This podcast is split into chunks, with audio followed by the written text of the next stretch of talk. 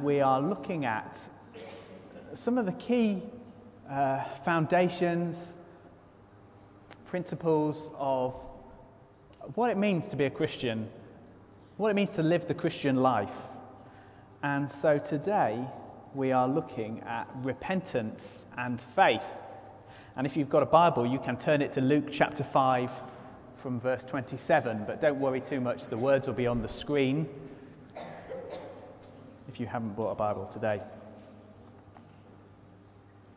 If you've become a Christian over the, the last few months or, or maybe the last few years, um, you may have said to a friend, um, I've become a Christian.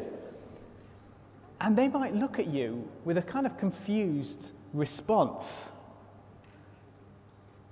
Maybe they say, But you already are, you're British. Well, you already are, you are from this West African nation. Or you already are, you're Ethiopian. Or or do, do you not just mean you're trying to live a better life? Or maybe you're from a, a different religious background and someone might say to you, Well, how did you convert? And you might reply, Well, I did an alpha course, or um, I met some Christians and I started to get to know them and started to meet with them. But really, conversion, how we start our journey in becoming a Christian, is focused on what we're looking at this morning repentance and faith. Wayne Grudem, the uh, Bible teacher, says conversion is our willing response to the gospel call, in which we sincerely repent of sins and place our trust, faith in Jesus for salvation. So I have four points this morning. Repentance and faith belong together. Repentance and faith are for all of life. Repentance and faith highlight how we think of God, and repentance and faith are powerful. Not very snappy points, I know, but it's been a long week. so, Luke chapter 5, from verse 27. After this, Jesus went out and saw a tax collector by the name of Levi sitting at his tax booth. Follow me, Jesus said to him. And Levi got up and left everything and followed him. Then Levi held a great banquet for Jesus at his house, and a large crowd of tax collectors and others were eating with them. But the Pharisees and the teachers of the law who belonged to their sect complained to his disciples, Why do you eat and drink with tax collectors and sinners? Jesus answered them, It's not the healthy who need a doctor but those who are ill. I've not come to call the righteous, but sinners to repentance. See, here in this passage, we have a picture of repentance and faith. See, Levi's response we see here, it's not how I used to see it when I was growing up and saw this response and saw Jesus coming up to Levi here, sat here, and, and Jesus said, Follow me. And Levi, in some kind of trance, hypnotic uh, state, kind of goes, Oh, yes, I'll follow you, yes. Uh, it's not like that.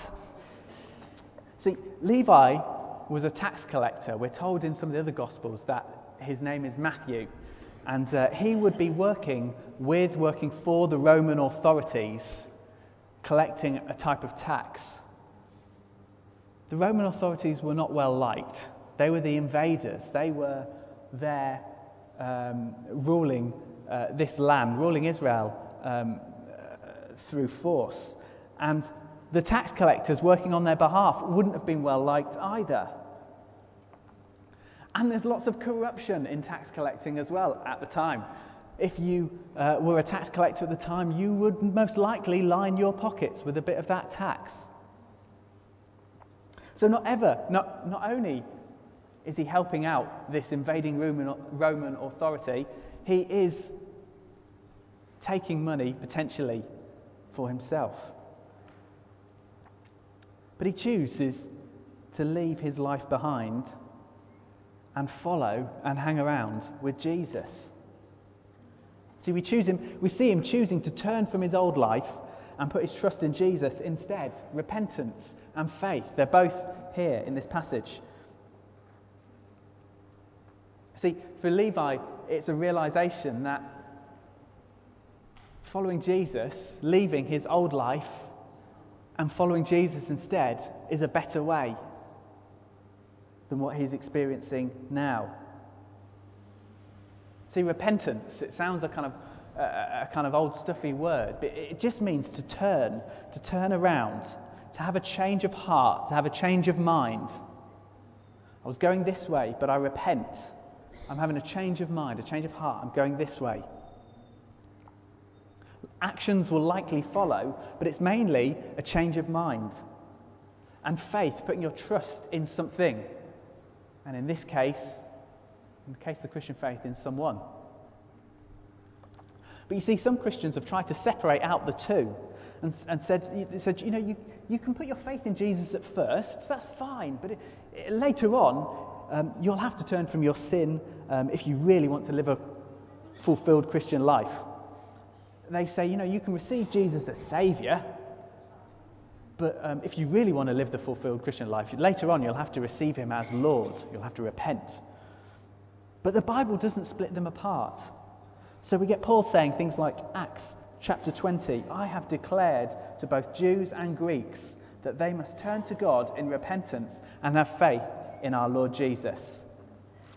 And Peter in Acts 2, he says, Repent and be baptized, every one of you, in the name of Jesus Christ for the forgiveness of your sins. So repentance, turning, but also a trust, a faith that he forgives. Repentance and faith actually, you can't, one can't occur without the other. They're part of the same action. And I have an illustration to uh, do, show this. And I, I, don't claim this is my own illustration. Uh, I'm going to need a, a, a, helper, Mike. You look a helpful helper to be Jesus. Sorry. We just come and stand here. Is that okay? It's too late now, isn't it? Okay, so Mike is Jesus. And Jesus is holding out his arm, saying, Come to me, all who are weary and burdened, and I will give you rest.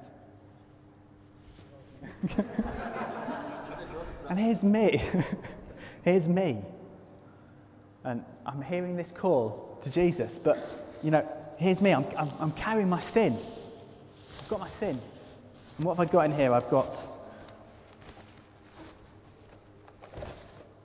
I've got lying. I've got greed.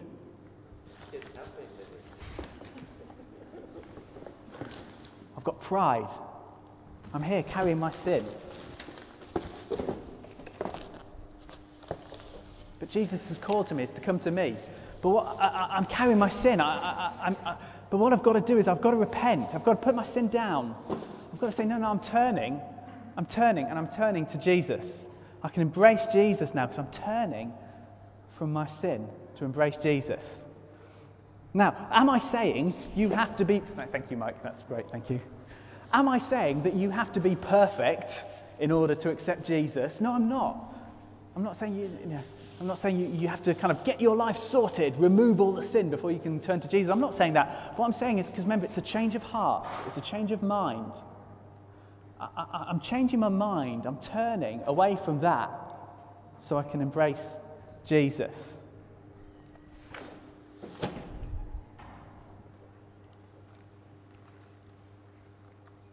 And so when Jesus says, I've come for the righteous, uh, sorry, I've not come for the righteous, um, but for sinners.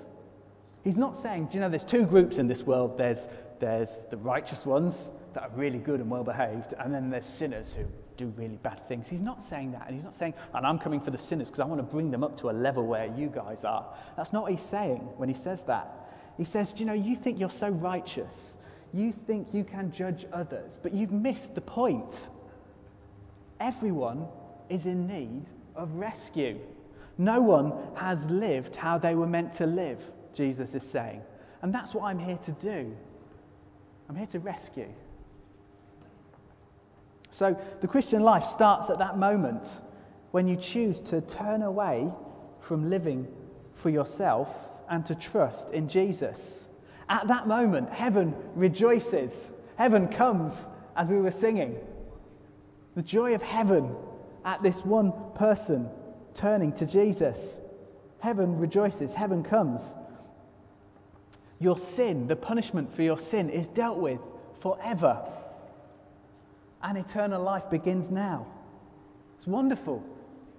As you repent, I'm changing, my, I'm having a change of heart, a change of mind, and turn to Jesus. But the rest of your life will be lived out in repentance and faith.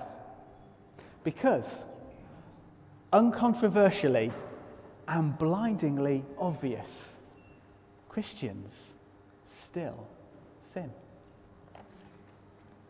We do.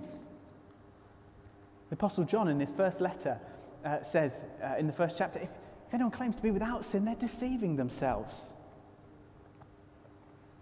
But because of, you know, because of Jesus, the penalty for our sin, all our sin has been dealt with in his death. And the grip that sin had on you and I is gone. But we can still choose to sin. So as I, as I live out my life, I'm faced with my sin. I'm faced with my inability to love God for who He really is. I'm faced with the desire for me to live life in my own strength and not His. And I'm brought to a place where I realize I need to turn away from that and trust that Jesus has done it all for me and that He is a better way. That's the Christian life. See, it's not about becoming less and less dependent on God, but actually realizing day by day just how dependent we are on Him. I'm going to use an illustration here. See, when I got married, I, I was I was expecting Jodie to be out in children's work this morning, and she's not. So I haven't asked her permission to do this because I thought if she's out there, it doesn't matter. When I got married, on our wedding day, I turned away from my life as a single man. Okay? That's what I said on my, on my wedding day, my wedding vows. I'm, I, I'm, I'm turning away from that life. I'm turning away from all those, all those bad habits, that, that sing, single lifestyle, all those bad habits that I'd picked up. I'm turning away from them, from doing whatever I pleased, whatever I wanted. And I'm joining with you in marriage. That's what. I'm, turning away from all those bad habits. I'm turning away from the fact that cleaning the house is only important when your parents are visiting. I, I, lived with other single guys I, uh, when I was a student. You know, one of, our, one, of, one of our housemates used to clean his mountain bike in the bath. I tell you, that stopped when he got married. Do you know, but sometimes, do you know, sometimes I find I go back to them. Sometimes I think about just myself. I may not help out around the house, or I may do things that I'm not really taking account of Jodie's feelings or, or her opinion. I'm just kind of going it, I'm going it alone almost. I'm, I'm a single guy again. You know, those things don't change the fact that I'm married. No, I'm married, but, but, but, but just because of that, I don't say, well, well, I got married 13 years ago. I don't, need, I don't need to change now. Actually, I can just do what I like now. I don't have to change. You'll just have to live with it. No, no, I find I have to turn away again. I find I have to remind myself of the reality of married life, the reality of life as it is now. I know it's a silly example. Bad, men's bad habits aren't that bad, let's be honest. They're not as, they are not as serious as the sin of disobeying God, of offending God. But I hope it makes a point. All of life is repentance and faith. Okay, repentance and faith highlight how we think about God. What do I mean by that? Well, you know, you can be repentant for all sorts of different reasons. You can be repentant because you're sorry for the consequences that your sin has caused. I can be sorry that I've shouted at a friend and he's got upset and taken his games console home. And actually, I'm upset. I, am I'm, I'm, I'm, I'm sorry because I really wanted to play FIFA this afternoon. Um, but I'm not really sorry for what I've done. I'm just sorry for the consequences of, of what's happened. I can be sorry for being caught, being caught out. I've been caught stealing money, but really, I'm only sorry because I've been caught. You know, sometimes the same can be true with God. We feel we should be repentant, not because of the actual sin, but rather because we don't like the consequences of it, or because that sin is now suddenly in the open. And so we can feel sorry, but that's not godly sorrow. Look, this is what Paul says in 2 Corinthians chapter 7. Godly sorrow brings repentance that leads to salvation and leaves no regret. But worldly sorrow brings death. See, worldly sorrow just brings remorse. It, it brings a sense of regret. It brings, it brings a, no real sense of wanting to change. Listen, when you are aware of something that's damaging your relationship with God, let the reason be because you, you're aware that you've offended. You've grieved this God. This, you, you've grieved this one who sent his son for you, who gave himself for you. You're aware of what it has meant to him. That's godly repentance. See, Paul writes in Romans, in the second chapter of Romans, he says, God's kindness is intended to lead you to repentance. See, when our view of God is like he's some kind of mean headmaster that's just waiting for us to do something wrong, so he can say, Look, I knew it, how useless you are, how you always let me down. You better repent or you're going to get it. Do you know, when that's our view of God, that will produce shallow repentance out of fear. But when we see the kindness of our loving God in that when we sin, He says, Do you know the punishment for your sin, for that disobedience, that was taken by me through Christ on the cross. Do you know, it makes us want to turn from that wrong and turn to Him. His kindness leads us to repentance. Do you know, if you, if you struggle with pride, if you often find yourself wanting to earn God's favour through your good life, through your good works, do you know repentance is hard? Repentance will be bitter.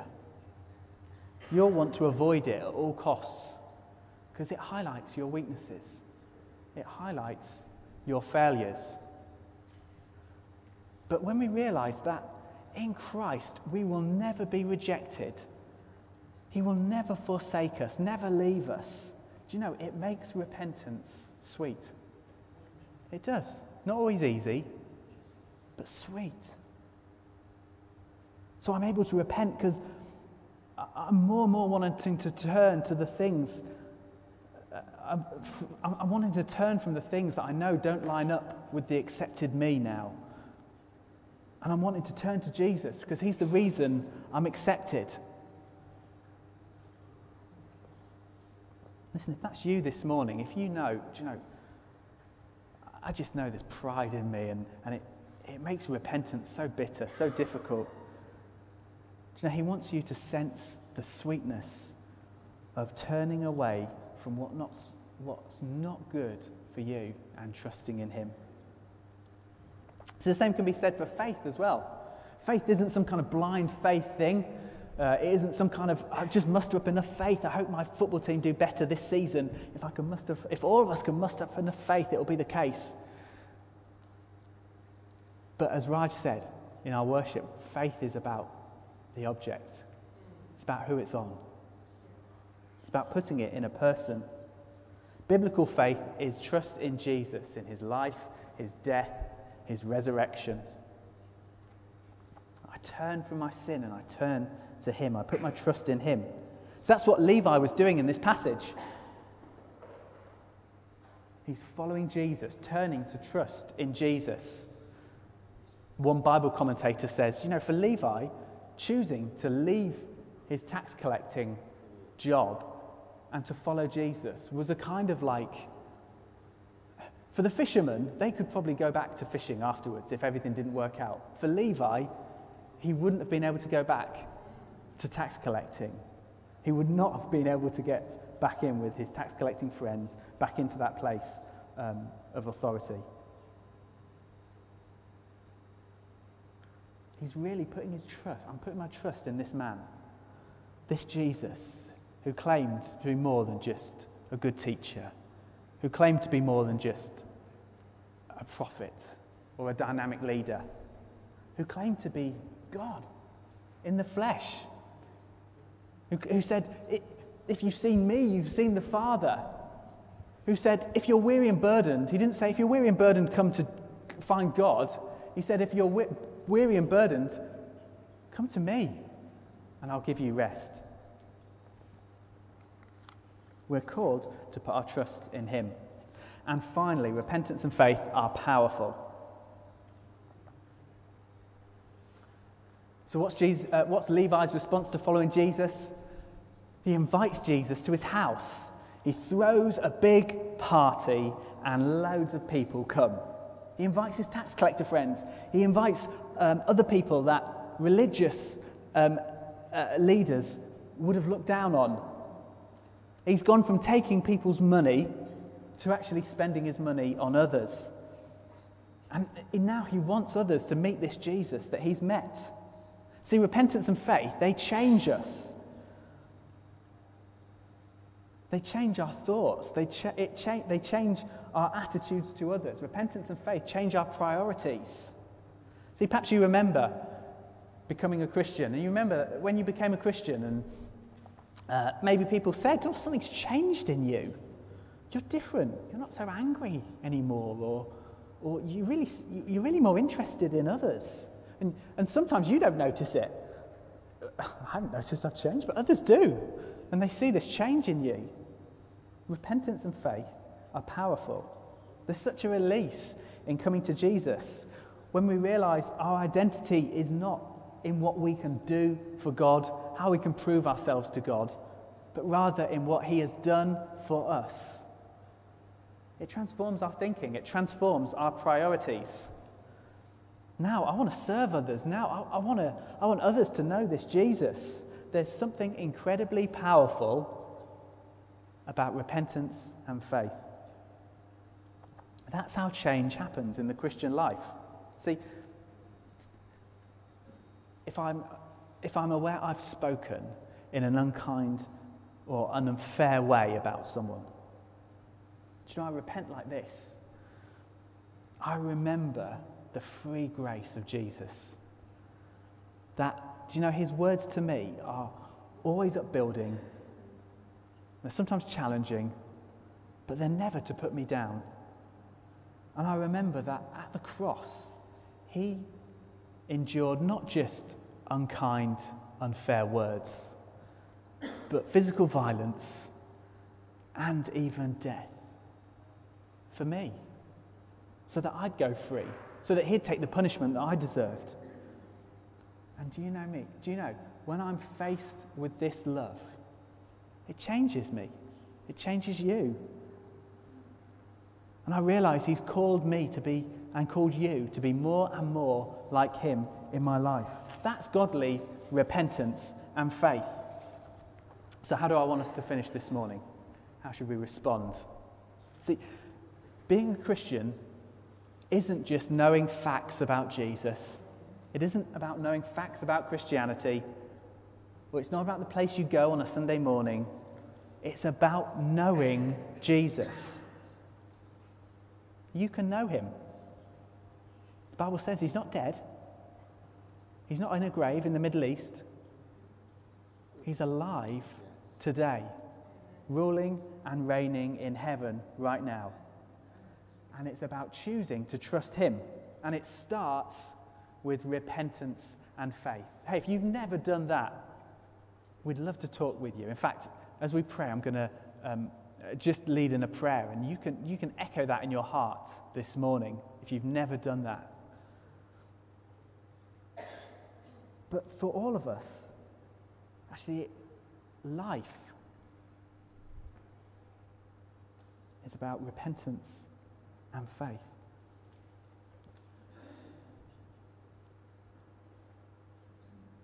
Are you trying to earn favor through your performance? Are you, are you aware of wrong actions in your life or, or wrong behaviors or wrong thoughts